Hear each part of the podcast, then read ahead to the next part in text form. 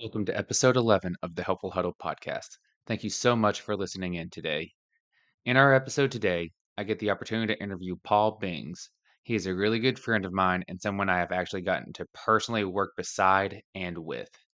You're in for a treat as we dive into his story and how he has helped so many people.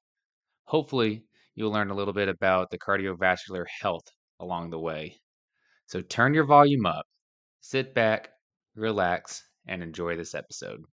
Welcome back to the Helpful Huddle podcast. I am your host, Luke, and I'm actually sitting here with a very good friend of mine, Paul. Paul, say hi to the people. How you doing? And Paul, I'm going to be honest with you. I don't 100% know how to pronounce your last name. I think it's Bengds. Yeah, it's kind of like kind of like the bangs on your forehead basically is how most people say it. But how is it supposed to be said? Uh, well, I think the question is really is, is how is it supposed to be spelled and pronounced, which is all in another country over in you know the Nordic countries. And when my grandparents got here, they uh, misspelled the name, and he kind of was questionable whether he was actually supposed to be on the boat or not. And so he said, thank you. And he went on his way. And that's how we got the name. And however it get, got pronounced was how it got pronounced. So, so I think we're the only ones in the world. Fair enough. Fair. that's awesome. yeah. So there's, I don't think there's a right or a wrong way, to be honest with you, you know? Um, but it's however I love it, I guess, because we're the only ones with it. There you go. I like it. Good for yeah. you. um, but just quick backstory for our listeners, viewers, whoever it might be, of how you and I originally met. And like a number of people that I've had on this podcast, we met through Lifetime. Um, we actually originally met when I was a trainer at a club that we were just talking about that the club was ready, but the team maybe not so much was ready. Um, one might say. Um, but we really actually started to get to know each other um, when we grand opened one of the downtown Houston clubs together. And you were the metabolic specialist, and I was one of the assistant managers. Yeah, yeah, we did. Uh, um, yeah, I, I vaguely remember meeting you um, at Cypress, um, but that was mm-hmm. because I didn't spend a lot of time with you. I spent a lot of time with a part of your team, and uh, obviously, then at the grand opening of of the uh, of our Greenway Club, we you know spent tons of time together uh, long before that club even opened. Yep. So that's when I really uh, really remember getting to know you and hanging out with you and um, and uh, and and just seeing you know like like wow like the you know the people coming behind us the younger people like man there's some exciting stuff going on you know and here and here both of us are not working for them anymore or in fitness. So there's that. True. Absolutely. It's funny how that works but you know when a pandemic comes along and it changes everyone in the world's life i think it you know you, you we're part of the world so. For sure. Hey i'm pretty sure in moneyball they said adapt or die so we adapted. Um Absolutely. And adaptation but, has a lot to do with cardio, which we'll probably find out. exactly. So, to preface what we're going to be talking about uh, today is car- cardio basics, cardiovascular activity, things of that nature. Um, Paul was, like I said, the metabolic specialist, which for when I was working at Lifetime, I would just say that you were the cardio guy. Um, so this is exactly where I I wanted to bring you on, and we'll be doing multiple episodes of this. We're gonna build off of each episode. Um, but I wanted to kind of start off this whole interview and this podcast with kind of learning more about your story and what got you into being this cardio spe- I don't know if you're actually a cardio specialist, but I I feel like you are because you know so much and that's all I know you from. but I'm going to kind of just hand the mic to you now, and I want to just yeah. know your story and how you got to this point. Cool. Okay. Um, so I did not start off in any kind of health or wellness. Um, you know, I I was always active when I was young. Um, I did play sports, um, you know, going up through most of school.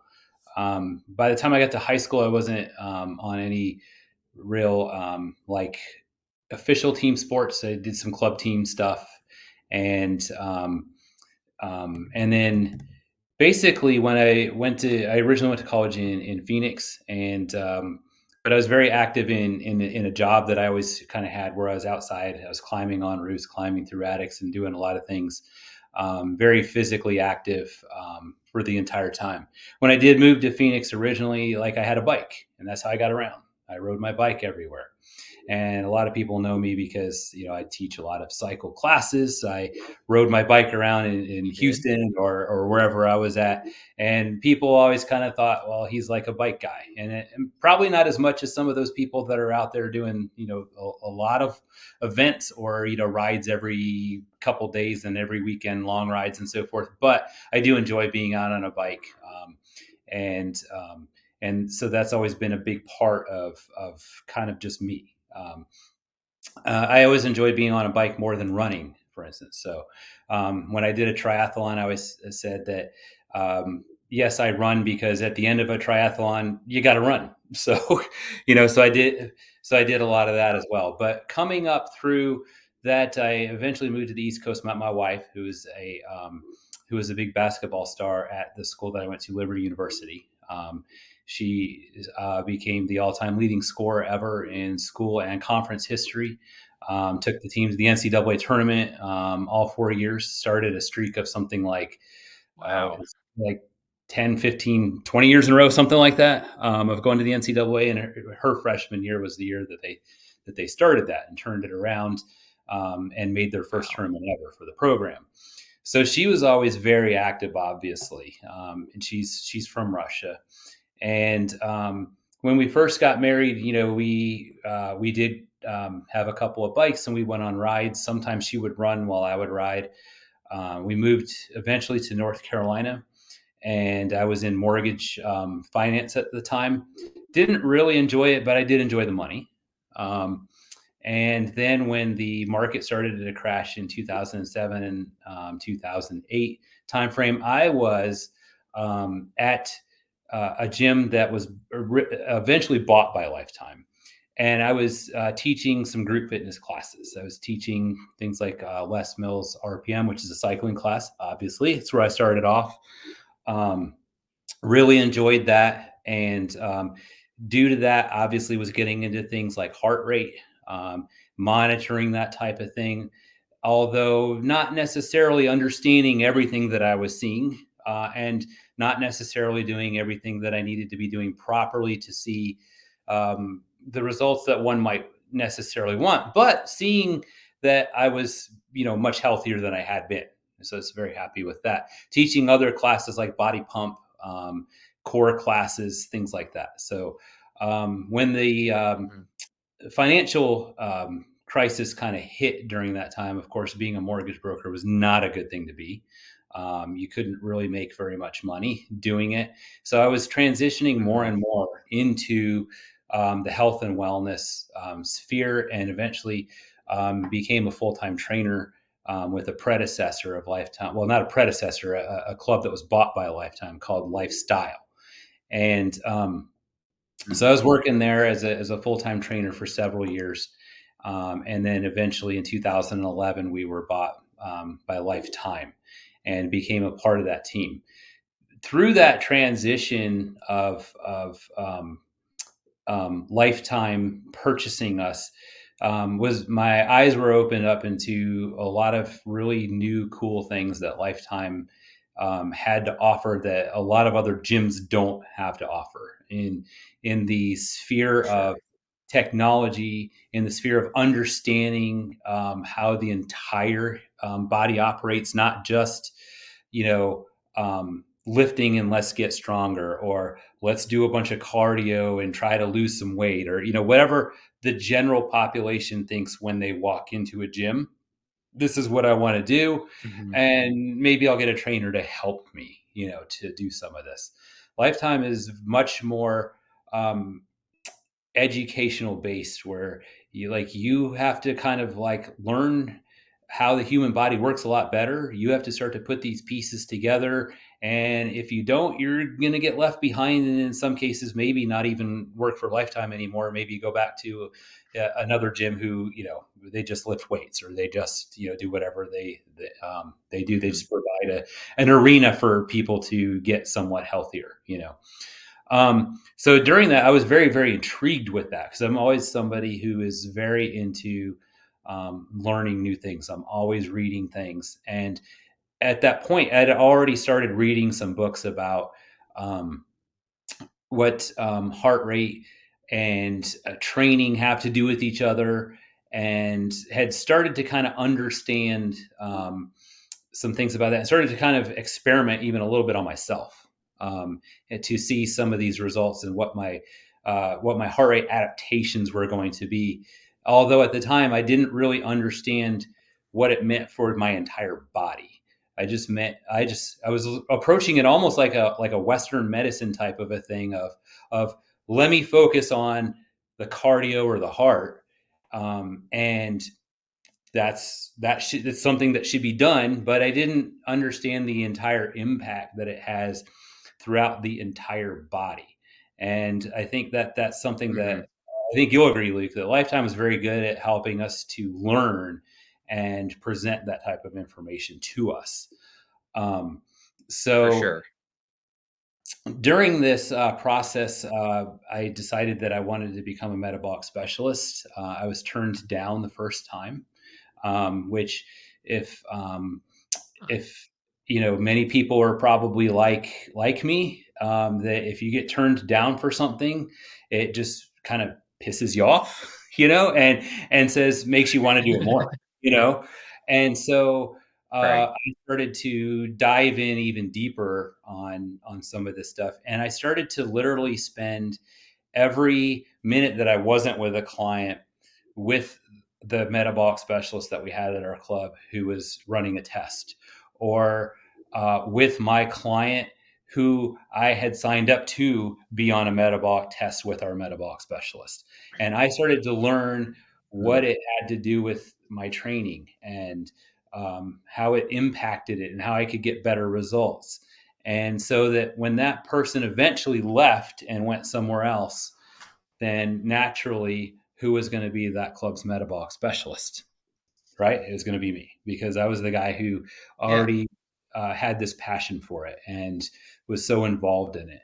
And um, and that's what I was um, encourage people to do. This is just an aside, and I think this is a, a big point with you, uh, uh, Luke, as well. Is, is is follow what your passion is and what your dream is. You know, if if it's something that you're interested in, um, go for it. Yeah, and that's what I did. So I went to become the best metabolic specialist that I could.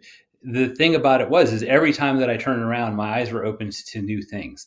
Um, how how the how the heart affects the entire body, how uh, you know, it um, really is just an indicator in many ways when you're working out or when you're not working out of your of stress levels that are on your body and how working out is a stress, but how uh, mental stress is a stress, how um, not getting enough sleep is a stress, how eating the wrong way is a stress or not a stress, and your heart rate can actually um, tell you a lot of those things. And so I started to learn a lot of those things, and I started to um, really um, just just get deeper and deeper into um, studying this, uh, learning who are the best people in the industry to be able to explain some of these things, like uh, like the the Bob Seebohars and the Joel Jamiesons and and diving into some of their training um, that they had, um, and putting it together with with nutrition um, you know, like like the you know I've heard you talk about you know precision nutrition and, and so forth, and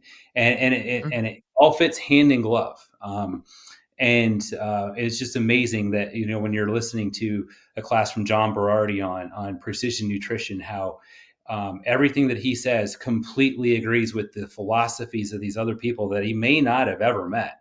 Um, when um, you're looking at how the human body works and operates, um, to be as healthy as possible as uh, and, and, it's not in any kind of a conflict um, when you're actually looking out for the entire human body so um, so anyway, so that's kind of how I got into the space. I just dove deep and I just followed my dream and my passion. I did, yes, uh, some triathlons. I, I, went as long as half Ironman. Um, uh, part of that was just because you, as you become healthier in the gym, as you uh, become more efficient in your workouts, as you um, learn how to um, periodize your training better, whether it's periodizing cardio training, which most people don't do, um, or periodizing um, right. training or whatnot. Um, you can become more efficient with with your workouts and and things like doing something like a, a half Ironman or even possibly going longer um, doesn't even feel very hard in a lot of ways because uh, of how efficiently um, you can you can work at it. So, um, but uh, that that led me to um, a lot of um, um, really cool things in lifetime. I got to meet some of the most awesome people because eventually I got to travel the country. I got to um, sure. open clubs all over the country. I got to meet people like Luke. I got to meet people like um, uh, like you've you've um, interviewed a bunch of people. I know a bunch of them, which is awesome. Um, and a lot of those people, mm-hmm. Um, well, actually, well, maybe not a lot, but some of those people I would not have met. And, and, I would be listening to your podcast, uh, not knowing who this person is but I got to meet them because I got to travel and I got to meet some of the most intelligent people in the health and wellness space. And what always blew my mind is because I I got to specialize and learn and become really good at something. Um, and, and, and really what I was really what I was really good at was just learning how to test people and to um, understand their results and to help design and periodize a program for them. Um, it wasn't because I'm some great, um, you know, mind that can think. People taught me um, how to do this. I, I learned because I, I, literally probably did. I was trying to figure it up today um, before we started this. Maybe I, I, somewhere between probably six and eight thousand metabolic tests you know hopefully by the time you've run wow. that many thousand tests like you kind of know a little bit about what you're doing you know um, and i saw some really awesome results with a lot of people but i got to travel around. I got to meet some of the most intelligent people in the health and wellness space. And sometimes it blew my mind that i got to stand in front of people that i know had um, much better degrees than i uh, could ever think of getting um, that are smarter than me in so many other ways and, and i got to teach them.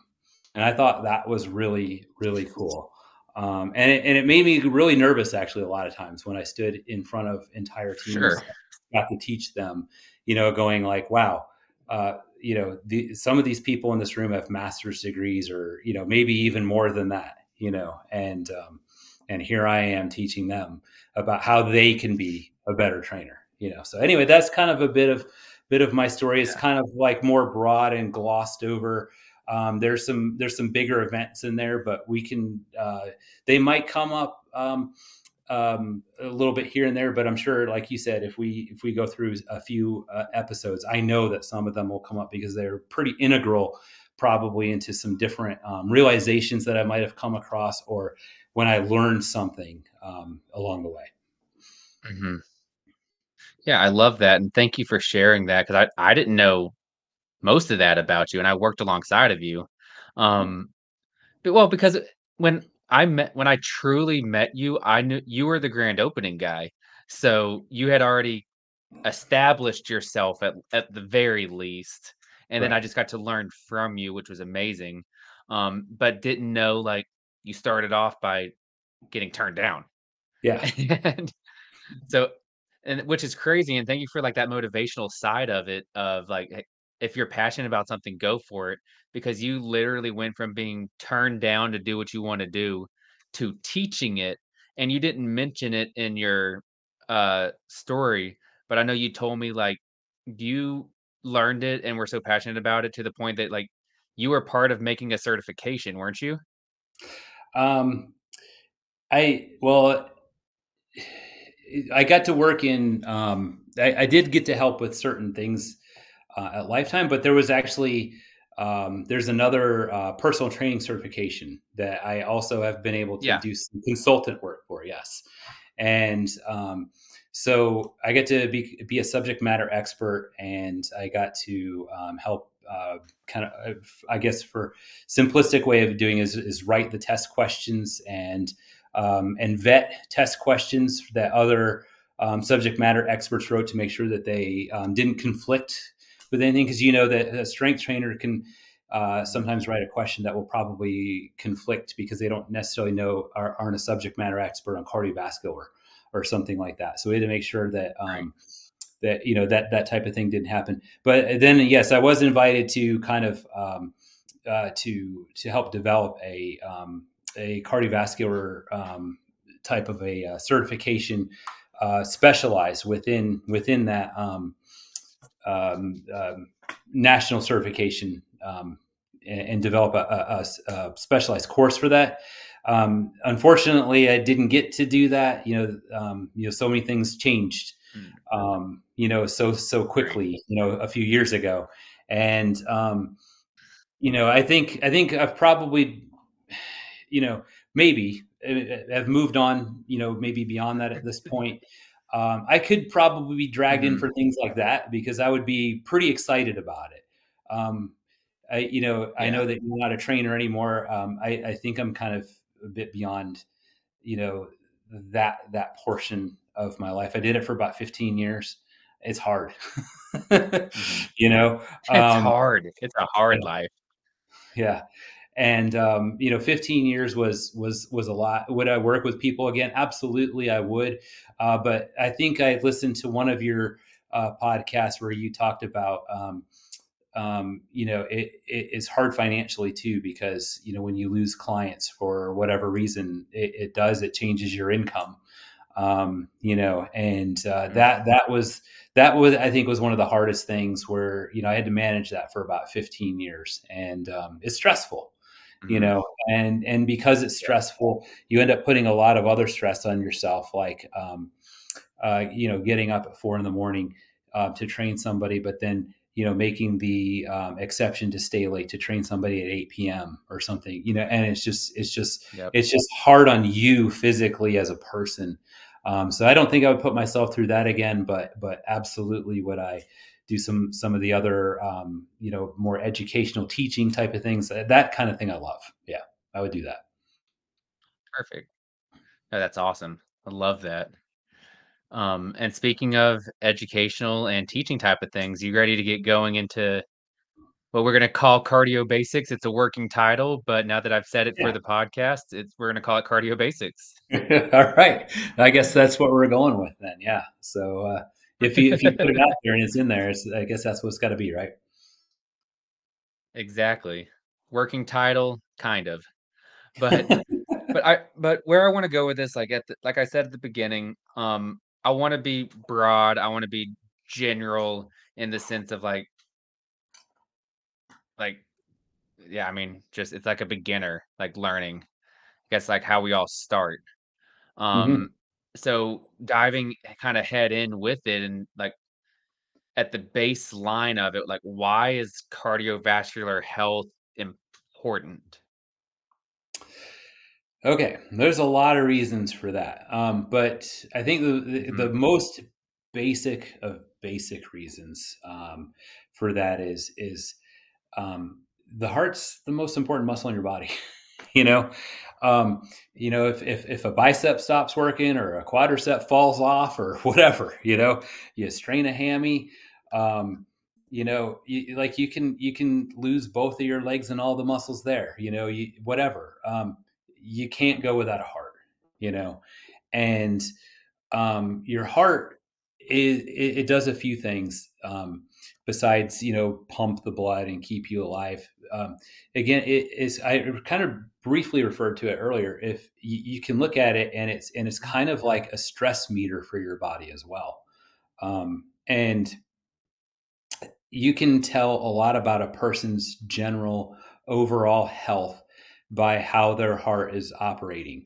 And if your heart um, is is not operating well, it's it's it's in this um, system with all of the other systems in your body, and there's there's probably something that's affecting it, but it's also probably affecting something else. So if you've neglected your heart, um, you won't ever have um, the health or really, it, it, you know, for people that might be listening to you, um, you know, maybe it results in the gym um, that that that you want either, or or at least you're shortchanging yourself uh, on some of those results because you and me both know that there's a ton of of um, bodybuilders that that really just don't don't do really hardly any cardio. They go, well, I get some cardio from lifting, and yeah, you do. Um, mm-hmm. But you know, they would never you know ignore a specific muscle group and just say, well, like you know, my calves are kind of on their own because they're on the bottom of my leg when I squat or something. You know, uh, you know, most of them, if they were if they want to go into a show, they're going to do certain things for their calves specifically right? Um, because like you know, I can't have mm. skinny calves when I'm standing up on a stage or whatever, right? Um, you know, the thing is, right. is you can't see your heart, but the the the issue is is that a lot of or what I'm I guess what I'm trying to say is that a lot of bodybuilders would be able to um, maybe even have a better result if they periodized and paid more attention to the cardiovascular um, exercise um, as well as um, you know the other all, all everything else that they're training basically. And it's the same for the general population. Mm-hmm. um, health. We we've seen that like uh, you know it's such a large percentage of our population that is actually obese not even just overweight but obese. Um, and you know we're approaching this critical number of of you know really it's it's kind of it's at the point now where where somebody who's actually healthy is more not the norm, uh, and people that are unhealthy mm-hmm. are the norm. And and that, and you always hear cardiovascular disease in there, um, but you can see it on the outside of somebody's body. You can see that their metabolism is not working properly when you're you're walking down the grocery store aisle. You know. Um, you, you know, we and we have we hear all these excuses of this or that and, and, we will get into a ton of those probably on different podcasts um, and things but a lot of it comes down to cardiovascular health they don't have it and um, i think that's probably right. um, a long way of saying that you know that that's really why you know cardiovascular um, paying attention to it training whatever you want to do or call it it doesn't have to be necessarily like i have to go to the gym and do all these um, crazy things. But you know, it must be paid attention to um, because most of our mm-hmm. society doesn't, and most of our society is is is sick in some way. Right. No, and I 100% agree. And that's kind of a perfect lead into my follow up question for this. And I'm going to preface it by saying, like, I feel like when people hear cardio, they need to work on their heart health, whatever it might be the first thing that comes to their mind is probably like getting out and running. Right. So my my follow-up question was going to be like you you say it's important and they don't have cardiovascular health. How mm-hmm. do they or what are ways but how do they get cardiovascular health? Right. Okay. Um I, like that question too and it, and it really leads into something that I kind of like planted a seed in probably about 10 minutes ago in my story of, of um, um, kind of knowing that this was coming to this a little bit. You know, it, you may have, you know, shot me a question or two before as well. Um, but, you know, um, you know, like I personally don't like to run, right? A lot of people think that they should go run mm-hmm. or they should, you know, whatever. Um, I like to ride bikes. And so I, I, I planted that part of my story of like I always rode a bike when I was a kid. I rode a bike all through college, to and from work, into the grocery store, and wherever I want to go. Partially because I didn't have money for a car, but also partially because I really liked to ride bikes, you know. And the grocery store was close enough for me to walk across the street, but I rode my bike across the street even though I had to balance grocery bags like on my handlebars on the way back, you know, you know, and it was really hard when you had the milk on one side and it was a lot heavier than the bread on the other side or whatever, you know. But like I would ride my bike because I liked riding my bike. Um, I've, you know, I think I'm down to one bike here um, now. I'm about to add an exercise bike into my uh, new workout room. Um, probably going to pay way more for one than I need to because I want one that's really nice, you know. Of course. Um, yeah, but it's one of those things like so we're we're going to have a little bit of cardio in our exercise room here um, that we're just finishing up in in, in my house here. Uh, and, and the kind of cardio is, is like you know we discussed like do you want a rowing machine or you know we've only got enough room for really one piece of cardio equipment. No, it's it's, it's going to be a bike. I mean, yeah, we threw some other things in there just to give them a chance or whatever. But for me, I like to ride a bike, um, and so really, like, what is it that you like like to do? You know, um, you don't have to go run. You don't have, you know, uh, walking can be hugely beneficial um, as a as a as a great way to um, do 80 85% of probably what you need to do um, and, and, in fact, you could probably turn walking into 100% with, with a few minor changes um, because there are some things that, that, that, to have true heart health, to get all the benefits that you want to get out of, out of um, being cardiovascular healthy, you do need to raise your heart rate a bit beyond just walking. Um, you know, you need to walk up some really steep mm-hmm. hills or, um, you know, it, um, you do, you know, do some things like that as well. But, um, but yeah, like you can do anything you want. Like I've invited uh, your host here um, to go rock climbing with me um, a few times, and we will. Yeah. I know we will. Um, we just haven't. We Gotten, yeah, you know. But I enjoy that kind of thing, and um, you know, and it's it's alternate training in in a way that I get to use a lot of different muscles, but at the same time, um, when I get to the top of like some of the walls that I think that we have in our in our climbing facility are, are 55 or 60 feet tall, you know, by the time you get to the top, that you're huffing and puffing and your heart rate's up pretty good. You know, um, you can do so many things um, for cardiovascular benefit that you like to do, as opposed to like I have to do it. And if you have to do it, you're you and me both know you're probably not going to do it for very long. You know, you might think I right. need to put some benefit. You know, the doctor told me I got to whatever. Um, but find something that you like, or the, at least that you like enough to be able to stay with. Um, even if it's you know, you like mm-hmm. say even if it's some walking or whatever, um, and start there, and then and then you can you can you know move on from there. Yeah, I love that, and something that I was talking with Sarah, which I can say Sarah by her first name with you, because we work together. Yes. Um, but previous episode, uh, the nutrition episode, but it works the same way here with you talking about like finding something that you like to do. It's that it's the adherence side of it. If you're not gonna mm. like me getting out and I hate running as well, or I don't like running. No, I hate running. You may not like it. I hate it. Um, Um, I like it for a bit. I don't like the first bit. I getting out to do it. I don't like. Then I get into it after a half a mile to a mile, and I enjoy it for like two or three, and I'm like, why don't I do this more often? And then about mile five, I'm still a mile away from home, and I'm like, I know why I don't do this more often because this sucks. you know. Um, my, my wife always talks about runner's high, and I'm still waiting to get that. So I don't. there, there is a little there. bit in there. Yeah, you, will get. I don't know if it's a runner's high. It's just that this is actually fairly enjoyable at this particular moment, but the moment it doesn't last long.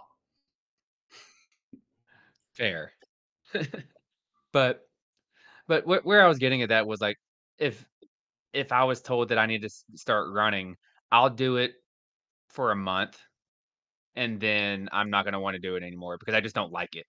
Right. So it's fun. But what I do like, and what you just introduced was like, what I do like doing is I like walking outside and like just kind of being not in nature because I'm walking like through a neighborhood and listening mm-hmm. to a podcast. Like I do like doing that and making minor adjustments, like you were just talking about, like taking maybe taking a route that has more hills or just right. speeding up a little bit to make right. the heart rate change and get higher. Those are little things that I wouldn't mind doing because I'm still doing something that I like to do. Mm-hmm. Mm-hmm. Yeah, absolutely. And and and the big thing is is too is is that um, is like taking your example of walking and then sometimes taking those hills um, and getting that heart rate um, you know higher and, and and really the the key is is substantially higher you know and for shorter periods of time too not for super long periods of time um, but it's it's it's really kind of like that type of um, thing works because you're really looking at it already in the correct way of like how much should be uh, of a lesser intensity, how much should be of a higher intensity. Because I didn't, you and me both know we've seen mm-hmm. people that like whenever they do cardio, it's high intensity all the time. It's HIIT training. It's it's all the time. Um, you know, it's uh, like I'm going to get into that spin class, and every single spin class is going to be like you know to my limit.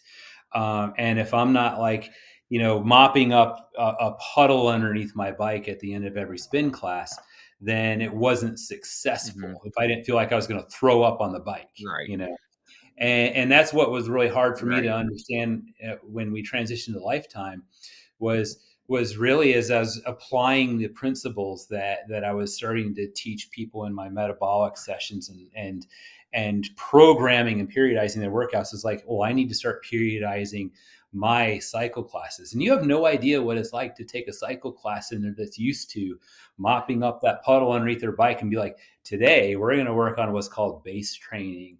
And we're going to be down at this, like, instead of like this level of like, you know, hitting like a zone five, we're going to stay like zone one and two. And we may touch three for like a minute or two. And they're like, what is this? Like, I didn't come here for this, you know? And it's like, no, you're going to get better right. because you know and um but you know and, but those are the mentality of certain people. Other people are like i don't i you know just just walking around the block is perfect all the time.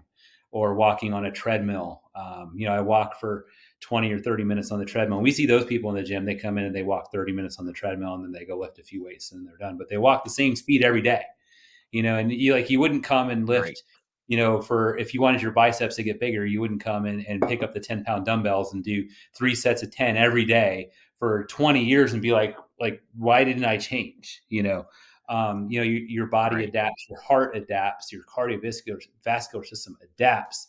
And uh, you'll get so good and efficient at that that it's it's literally like doing it, it does it does something for you, but it's very little for you. Just like lifting that 10 pound dumbbell, you know. For sure.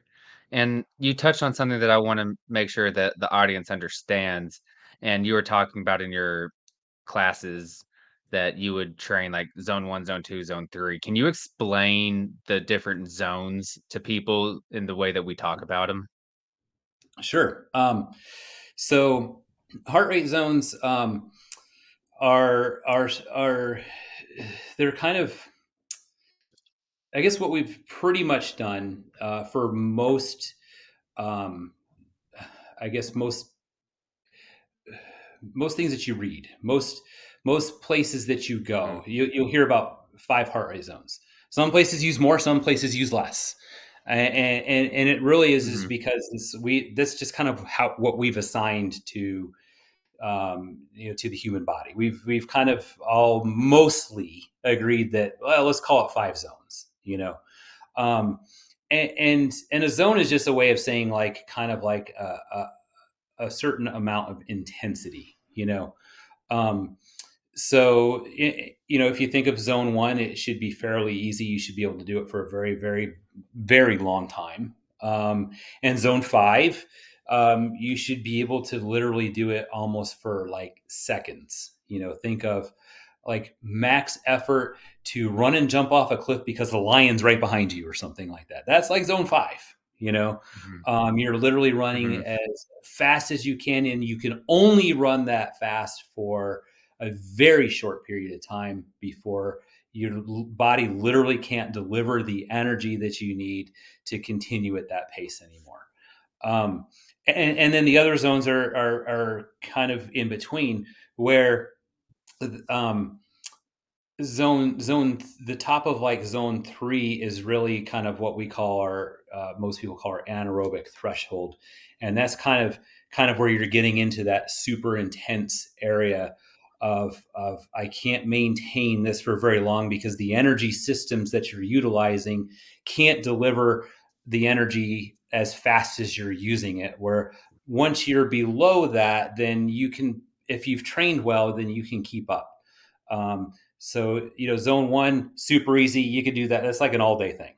Zone two, not an all day thing anymore. It's definitely more intense. Like I'm starting to feel a little bit here, but you could do it for a really long time. Um, especially if you've been training, you you know you're you're probably talking in the in the uh, in the neighborhood of hours, right? Um, zone 3 mm-hmm. you know mm-hmm. now you're you're talking um, for a well trained athlete, um, you know maybe over an hour, um, and, and, it's different for everybody. It's different on the activity. So these are again v- really variable kind of things that we're talking about. And if if we're talking about running or mm-hmm. cycling, or we're talking about um, swimming or um, or you know any kind of activity we could come up with it's it's going to be different amounts of time um, you know and, and, it's going to be very specific to your training you know if you if you train running and then i put you on a on a rowing machine well it, you know the same heart rate zones don't even apply anymore. You, have completely different heart rate zones. Right. Um, so um, zone four is is wow, like I can do this for a for a short period of time. It's very very intense. Uh, and then a true zone five is like I'm gonna puke. You know, I'm I better get to that cliff or the mm-hmm. lion's gonna eat me or whatever. You know, so that's you know in, in a in a in really simple easy terms, those are kind of just like perceived exertions of, of what those heart rate zones feel like. What your heart's actually doing um, during those um, times is, is either efficiently or not being able to efficiently deliver the energy that you need to be able to continue that activity. And the more that we train the heart, the more that it can fuel that activity. And the more you'll be able to um, continue a higher level of activity for a longer period of time. So I'll take a, a, mm-hmm. minute to explain that. So like a lot of people will go into the gym, the, the HIIT people, especially like um, I, sometimes, um, sometimes people who go to Orange Theory or, or whatnot, uh, they're they're they're focused on like I'm going to get my heart rate to this X number or their orange zone or whatever it those is. Splat points. Yeah, right. And so, you know, that's very similar to going in and like max lifting every day, right? Like you don't try to do your max every day mm-hmm. that you're working out, right? You know, um, and right. So let's say that you're just like, oh, I'm going to start off being a runner. We're going to make Luke a runner now. Okay, so Luke goes out today, and we're say, mm-hmm. uh, you know, Luke's going to run a mile, and when he runs a, a mile, his heart rate, uh, just just at running at uh, five miles an hour he, he by the time he gets back, because he's not very good at doing this, he's not super efficient at doing this. His heart rate's like 185, you know, and you're in zone four. You're like, whoa, that was probably like, pretty accurate. there you go. All right. So um, our goal is, is not to make his heart rate go to 185 every day, you know, so that the next, you know, next month he's running at six miles an hour to make his heart rate be 185 and then the then the next month he's running at six and a half or seven to get to 185 no his goal is is eventually to be able to run that same five miles an hour and have his heart rate go from 185 to 160 or 150 and then we periodize and we move him up to six miles an hour. Eventually, he can run at eight miles an hour and still have his heart rate be way lower than 185. And it doesn't feel stressful to him because guess what 185 feels? Mm-hmm. It feels stressful, you know? And it's just like when you walk in and you have that job review and you think I'm going to get fired and your heart rate's 185, that's stress. Okay. Making Luke run is mm-hmm. stress. Um, you know that's why sometimes when we eat um, something really high in sugar or certain carbohydrates or something like that you can feel your or a lot of caffeine you feel your heart rate going up because it's actually stressing your body you know? So that's what i kind of talked about your your heart being a, a, a gauge for how much stress are you actually under. And um, so our goal is just to make things become less stressful. And then it translates to mm-hmm. all of health. Um, it translates to um, uh, just being able to sit here and have a conversation and have a lower heart rate. It translates to my immune system works a lot better so that when I get sick, my body's under less stress because my heart can work so much more efficiently and effectively that it can actually deliver the the the cells that need to go where they need to go to fight the infection off and to get well quicker. And this is why you hear about um, healthier people have much shorter recovery times, or maybe don't get as sick, mm-hmm. or maybe don't get sick at all sometimes.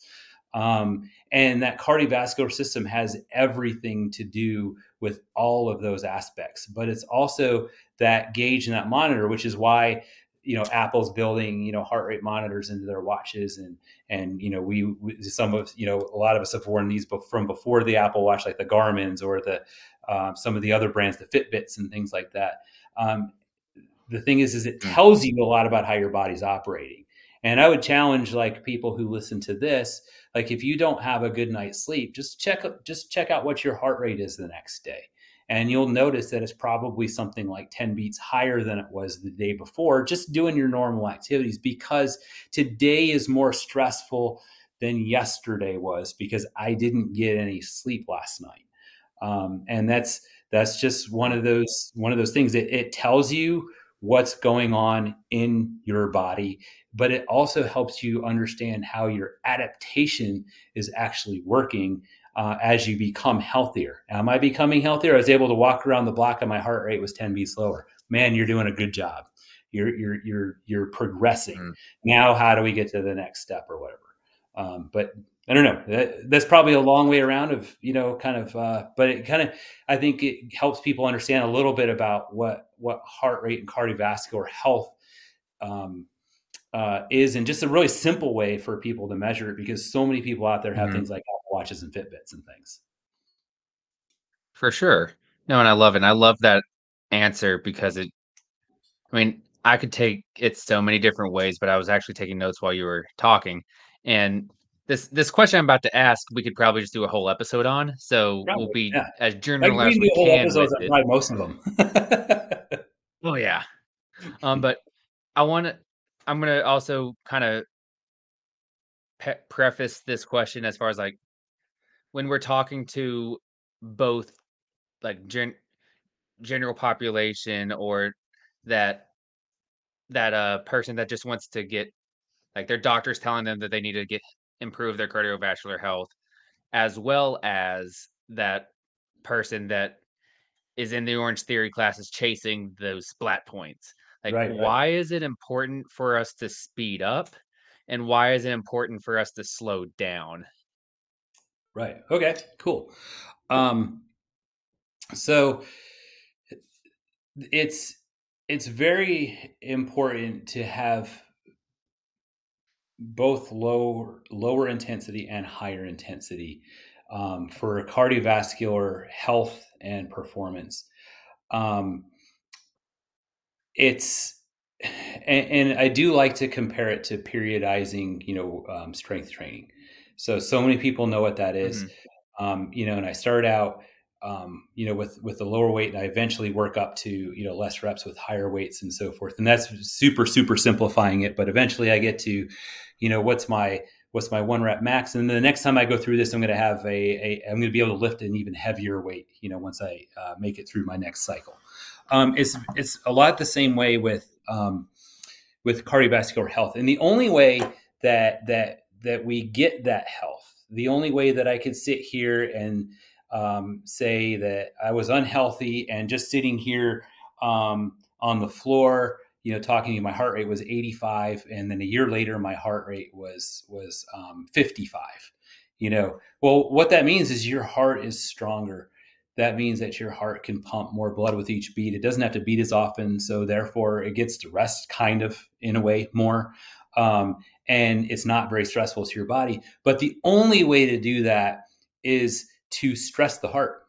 You know, the only way to be able to lift more weight is to lift heavier weights. You know, um, you're not going to do it by always lifting a light weight. We're not going to um, improve heart health much beyond a very basic level by just walking around the block and walking around the same block um, the same way every day for 10 years you know nothing's really going to change beyond the the first well i didn't walk around the block and i did get slightly healthier because i started to walk every day you're going to get some benefits from that but we have to put some more stress on the heart it in short periods of time which means higher intensity bursts. And this is where things like HIIT training and so forth um, can be effectively utilized.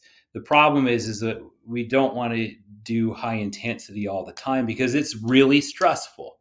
Okay. Nobody wants to work out like they feel like they're going to puke every single time. Well, some people might, but, um, but to be healthy, you know, you really don't, you know, but you do need to add that intensity in so that the heart can start to adapt. It can start, it's just like, it's just like your muscle groups. They go, wow, I got broken down in a way. I'm really sore. I'm going to build that muscle up better so that that way when I lift that weight again, it's not so bad.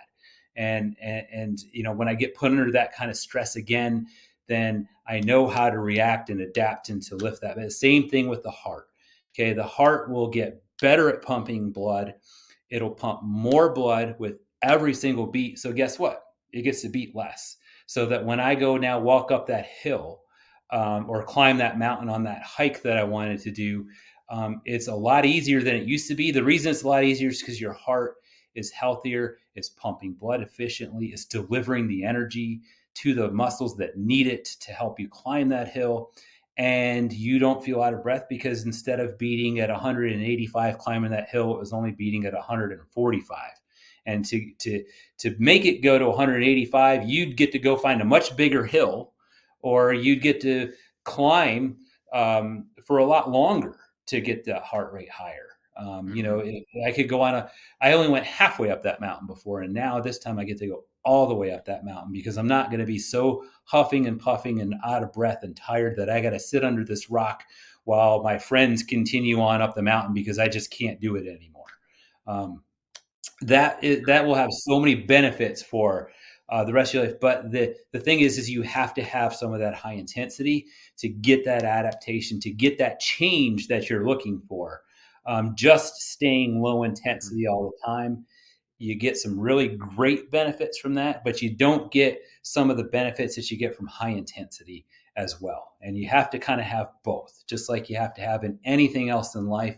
You never really grow unless you're pushed. It's the same thing with your cardiovascular system. Um, we've all talked about like, you know, oh, that was the hardest time in my life. You know, something really bad happened, but boy, my life got so much better when that happened, and I, I made it through it, it, because it was stressful. Right. Same thing with your cardiovascular system or any other kind of training that you have. Oh, that's that's perfect.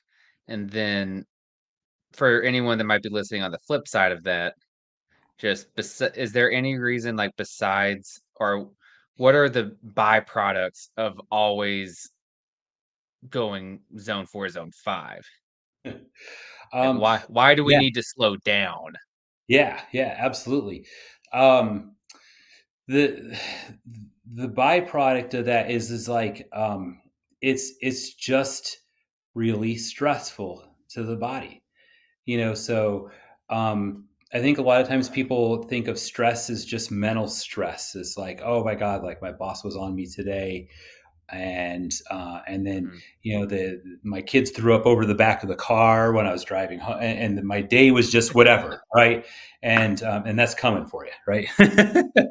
um, so it is. uh, every kid throws up in the back of the car at least once. So you know, good luck to you. um, Can't wait.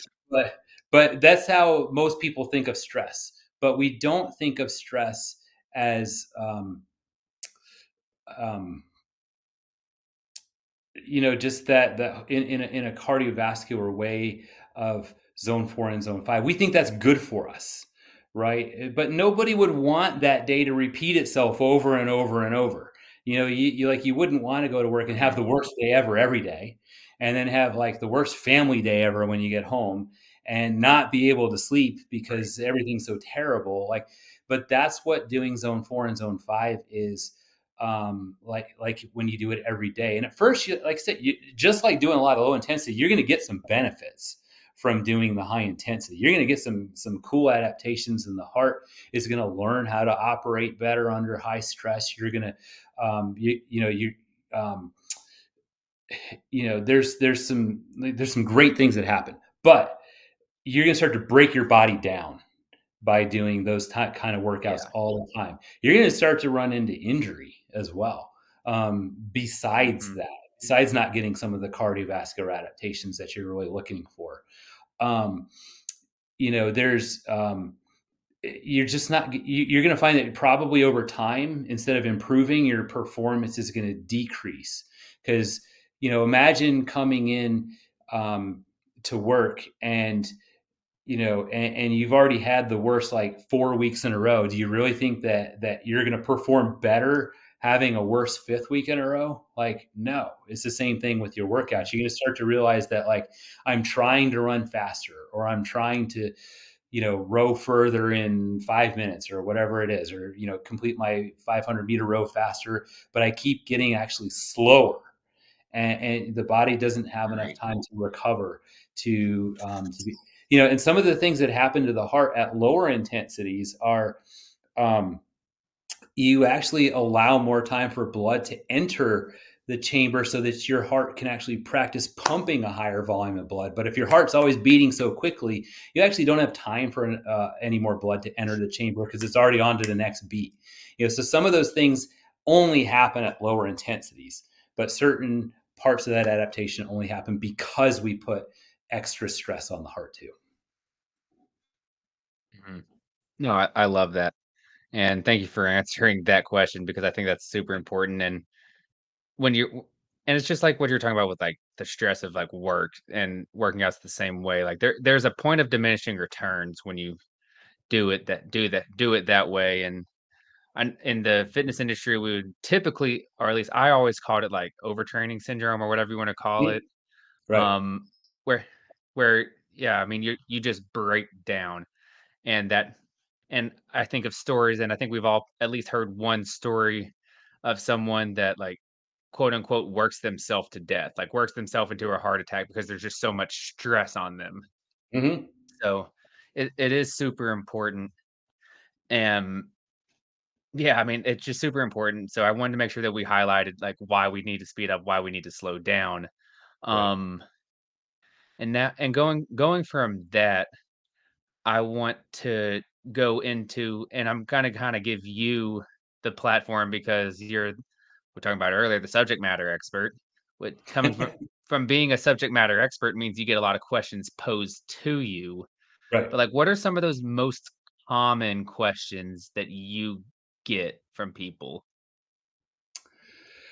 Um some of the most common questions are always like you know, kind of like what you asked earlier, like what should I do? You know, because a lot of people, like you said, mm-hmm. you know, expect they should run or um, or you know so, you know get on a treadmill or something like that and that's that's definitely not not what we're telling you to do like i said you know i kind of already said you know do do more of what you like uh, or at least what you dislike the least um, you know and, a lot of people are, are worried about like where where they start that it's not enough.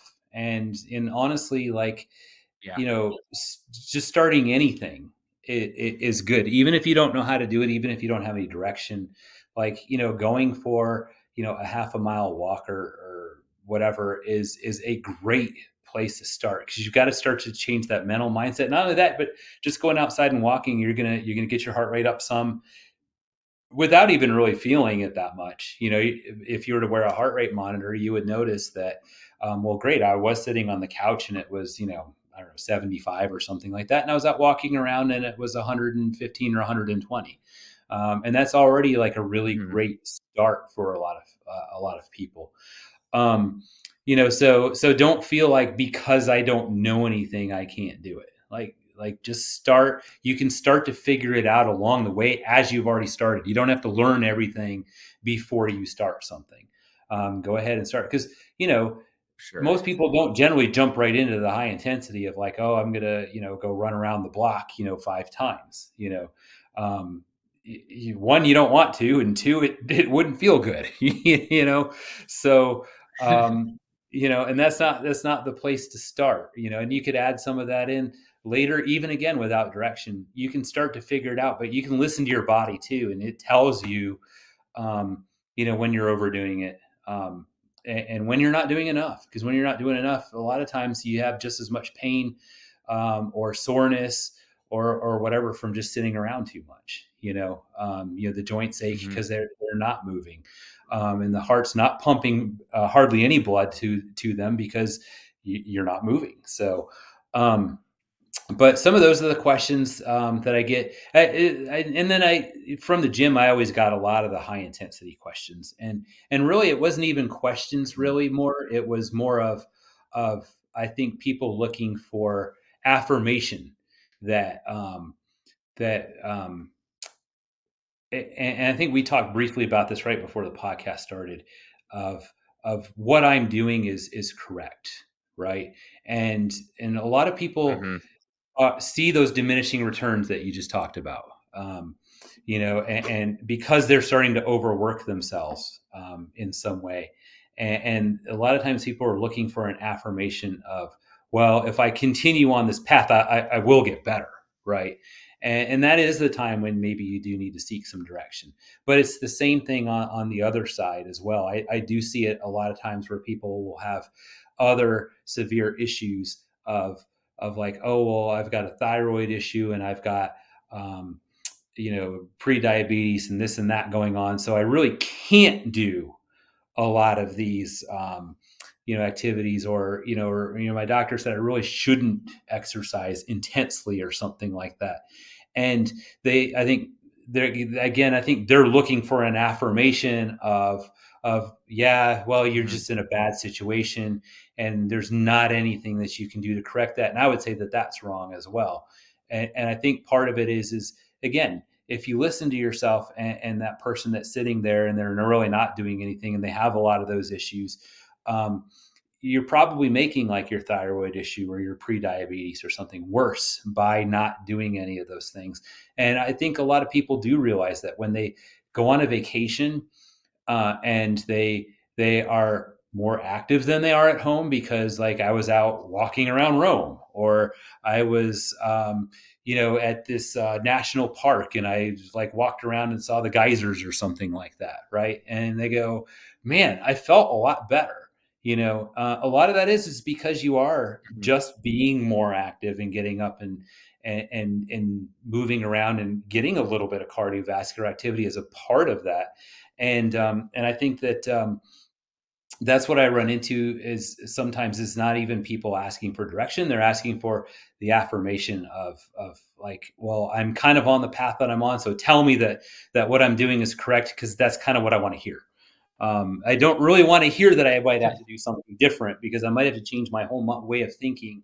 Like I either got to get up off the couch or or maybe I got to slow down a little bit. And and people who um, are, are trying to achieve those personal bests sometimes or um, or trying to achieve really rapid weight loss or something like that. Um, you know feel like i will lose weight faster if i go faster on the treadmill you know as opposed to going slower. And because it, it, doesn't make sense to people you know that maybe i do need to go slower um, or, or, at least for a, a, a very specific portion of what i'm doing um, but most people will naturally fall into a rhythm of, of what we go, what we call 80% low intensity. Uh, and then that 20%, you know, is, is moderate and high uh, intensity with the smallest mm-hmm. portion mm-hmm. high intensity.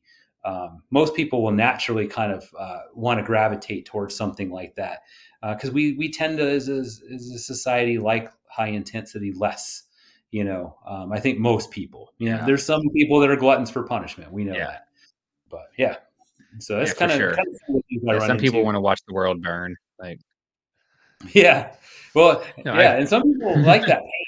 You know, they like the pain of of being in, in the in the gym. You know, or or and, and just barely being able to walk out the door. You know, um, you know, so mm-hmm. uh, um, you know, uh, you know, like yeah, there should be a day like that once in a while you know, but it should not be every day. If mm-hmm. it's every day, then you're going to have, um, you know, uh, you're going to have problems just like the person who doesn't do anything, different problems. Um, but eventually they lead to the same place of probably, you know, you not being able to do anything, sometimes not being able to manage blood sugar and things like that. Um, because, you know, you're, you're actually training your body um, to become dependent on carbohydrates um, by training too hard and uh, and that's that's an issue that that you can create with exercise uh, which most people might fall into by not exercising, and so you can actually come full circle um, by by going too hard all the time. Wow. But it's uh yeah, it's I, so some of it is just people asking how do I get healthier, and some of it is people asking you to just um, um, tell me that what I'm doing is right, so that if I keep doing this, that I don't have to change anything because I really don't want to, you know. Fair enough. No, and I appreciate you sharing that. And oh, and I'm gonna kind of take what I'm about to say kind of full circle, but yeah. where where I want to say is like for those people that are listening that might be uh, su- super out of shape, still on their couch, haven't even started working out, and we're talking about this stuff. I feel like what Paul's really at the beginning was very much saying like, don't get analysis paralysis, just start moving. Yep. Like you have to start somewhere. And then on the whole flip side of it, of the high intensity junkie, like be, you're those type of people like be smart, listen to your body type.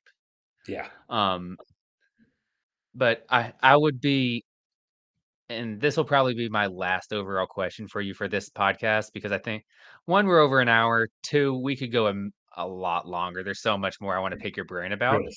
But I would not be doing myself justice if I didn't ask you to tell me and any of my bodybuilder friends that are listening why is it important for bodybuilders to do cardio even in their bulking phase?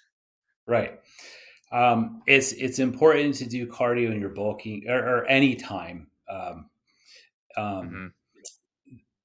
And and pro- and really pretty much all the time, because your heart is responsible for for delivering the energy that you need to to lift, whether it's for a competition, whether it's just because I want to look a certain way, um, or or whatever. You know, I, I'm trying to achieve a personal best um, you know, here here's the thing that you can do. You like we've all seen the, the bodybuilder that that um, sits around for 10 minutes between sets you know? Some of that's they're chatting with everybody you know? But some of it too is is because there are some that just don't really do any cardio and, and, and it takes so much longer to recover for the next set. And if your heart is efficient right. and your cardiovascular system is up uh, above par and working really, really well, then you, there, one of two things can happen, um, or and both will actually happen. But he, but either one, you can get get your workout in a little bit quicker because you're going to recover faster between sets, um, and you don't have to wait so long. And, and I've seen some some um, lifters that that once they kind of grasped this concept and, and did a few cardio uh, tests with us, and actually periodized the cardiovascular program, like saw huge differences in how they felt for their next sets. And they're like, my later um, sets at the gym were way more effective than they were before because I felt better, and that's because you you get to deliver the oxygen and the the energy and the nutrients that you need to those muscles so much more efficiently. Second thing that can happen is let's say that you still talk to the same people for 10 minutes between sets, you know, and you know, and we know that there's like a diminishing recovery each set that you do. So let's just make this like really super simple and say that you walk into the gym and you're exact you're 100% today and you do set one and then you you know once you're all warmed up and ready to go and you you really get into your workout you do your first you know set and you go from 100% and you're at like 50% and you're recovering and you recover up to 90% because you stood around for 10 minutes, you know, and then you do your next set and then you recover and you're up to like 80 or 85%. And, you know, we know that, you know, the longer that you go, you know, you're just going to be spent and you, you have to have, uh, mm-hmm. you got to have, you know, a few days to recover or whatever. Um, the thing is, is you still stand around for that 10 minutes when you have a really efficient cardiovascular system, you could be almost really close to, you won't be 100%, but you could be higher than the 90. You could be like 95, 96, right. you know, and how much more effectively are you going to uh, lift? The other thing is, is when do most bodybuilders get injured? It's usually as you start to fatigue. And if you are less fatigued going into those later sets. Your form is better. Um, you know, then you have a way less chance for injury as well. And those are really, really important things for bodybuilders because nobody wants to take six weeks off to rehab something or, or longer. You know, Right. um, man, think of what you lose, right? You're like, man, I got to recover all of this Yeah. ground again. And that's really where a very well functioning cardiovascular system can serve you extremely well as a bodybuilder. They say you don't have to go run, you don't have to go bike long distances. Um, you can literally like walk on a treadmill, not even at a fast pace, and just be adjusting incline in a periodized way um, so that so that your cardiovascular system gets stronger. You can do it on an elliptical machine or or you know or an exercise bike or whatever you want to do to do that and make it part of your Mhm. workout routine. And you know, I would I would put this up against anything and say that you will see better gains um, you know as you progress later on because your form will be better you'll be better recovered. Think about a competition if you're actually in a competition um, you know and, and you're doing um, you know you have to you have to lift heavier and heavier and heavier. You want to be more and more and more recovered. If you have a better cardiovascular system than the guy next to you your chances of winning are are better you know. If you're up there and your heart rate's already jacked up you know from your previous lifts and you're still trying to recover like you're just not going to do um, you're just not going to do as well you're going to tap out sooner you're just not going to be as successful I love it. And I think that also work it works for both those bodybuilders and those power lifters. Like, and what I'm think and I was more on the bodybuilding side, but like we worked with Carlos who was on the powerlifting side. yeah Um, but when you start when you start thinking about like because it, it like we were talking about before, it it all comes full circle. So like a lot the big thing in like bodybuilding right now is like training a muscle group multiple times a week Mhm. because because you're it's getting more volume. It makes sense. Like, right oh, as long it it grows better, grows faster, whatever. right But when you combine but if you combine it with better recovery, you have more you are able to be more intense because like you were just talking about, if you can recover from 100% to you originally you would recover, take that 2 minute rest or whatever, and you're back at 90. Well, if you're at 95, you can hit that with more intensity, which means you get more out of it. Now, if you now if your cardio is better and you tra you trashed your legs on Monday and it and you're like just barely able to recover to hit it hit your legs again on Thursday or whatever. Um, but now you feel but now your cardiovascular system's better, you're recovering faster. You feel like you could have hit legs on Wednesday. How much better is that workout on Thursday gonna be now? man it's gonna be it's gonna be 10 times better you know i mean right from the get-go too i mean you know you know how it is you walk in and you feel the difference right away you know Oh, you're like man. oh man like this is going to be a slog today or like man we can hit this hard today i'm feeling good you know like wow let's do this you know yeah No, I love it, and th and thank you for answering that. Um, but Paul, we are coming up on uh, coming up on an hour 15. Um, all right so how I do wanna close this interview out, and we've talked about it before, we're gonna have you back, so don't don't worry about not getting enough knowledge in this one episode, there'll be plenty of knowledge to go around from Paul. Um, but if people wanted to continue a conversation with you and learn more, or heck, they may they may want to work with you on their cardio, how, how would they get in touch? Is there a way that they can do that? Yeah. Um, I'll, I'll just give you my email and then you can put it in your show notes or whatever um, as well. For And sure. people can click on that link or whatever. Um, it's just P Bengds B E N G D S, which is my last name, which is really crazy. So you probably have to look at it on the on the uh, on the app or the show notes or whatever. um, at, at yahoo.com is where I'm at. Um, and um, I don't really do a lot of social media um, anymore. Uh, I used to when I was training a lot. Um, I find that it's better for mental stress as well because there's just so much crazy stuff out there. Um, I do miss keeping up with some friends. I wish Facebook was more like it used to be when it first started with just seeing your friends and stuff, but I get tired of all the others the other stuff and so I really just don't do too much social media anymore. Um, and uh, maybe someday I will, but uh, that's just kind of my personal thing at the moment. And I, I feel like I'm better for it. I like listening to podcasts. I like listening to positive things. Um, and I, I, pick up the news where, you know, I get the news, but, uh, you know, I don't need it from all the social media. So unfortunately you won't find me too much there. You'll find some of my stuff out there if you look for it, but it's all pretty old. So. Perfect. Thank you. And if anyone's watching on YouTube, it will be below Paul on your video. And but as always, if you're listening on Spotify or Apple Podcasts, it's going to be in the description. Reach out to Paul.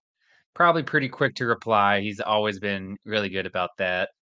Um, yeah, and I love Paul, talking about this I want to say, in case you couldn't tell. So it's you know, so I'm always happy to talk to people and help you get started or figure out what you want to do. Yeah. love it. But Paul, I do want to say thank you again for coming on. We're going to 100% have multiple episodes. You and I will start game planning on what we're going to specifically cover, but I think this was a great first step. But I do seriously want to thank you for coming on and sharing Yeah. this information with us and it's been very beneficial even for me who got to work with you for we'll just call it a year. And and I'm I'm still learning so much from you. Cool. Well, thanks for having me. I really enjoyed it. Um, and uh, I look forward to being back uh, again and uh, and to you know see all the uh, all the people that you interview. I, I really um, appreciate this uh, what you're doing for everybody. Thank you. Thank you. Well, Paul, once again, thank you. Say bye to the people and All we'll right. catch you guys next time. Have a good one. Thank you for listening to episode 11 of the Helpful Huddle podcast, where I interviewed Paul Bengds about cardiovascular health and basics. Remember to give us a like and a follow on Instagram, TikTok, and Twitter with the user handle at helpful underscore huddle and the YouTube channel at Helpful Huddle Podcast. You are also able to listen to us on both Spotify and Apple Podcast. The links are also found in the description below. Please reach out with your questions on topics that you would like to learn about in the future.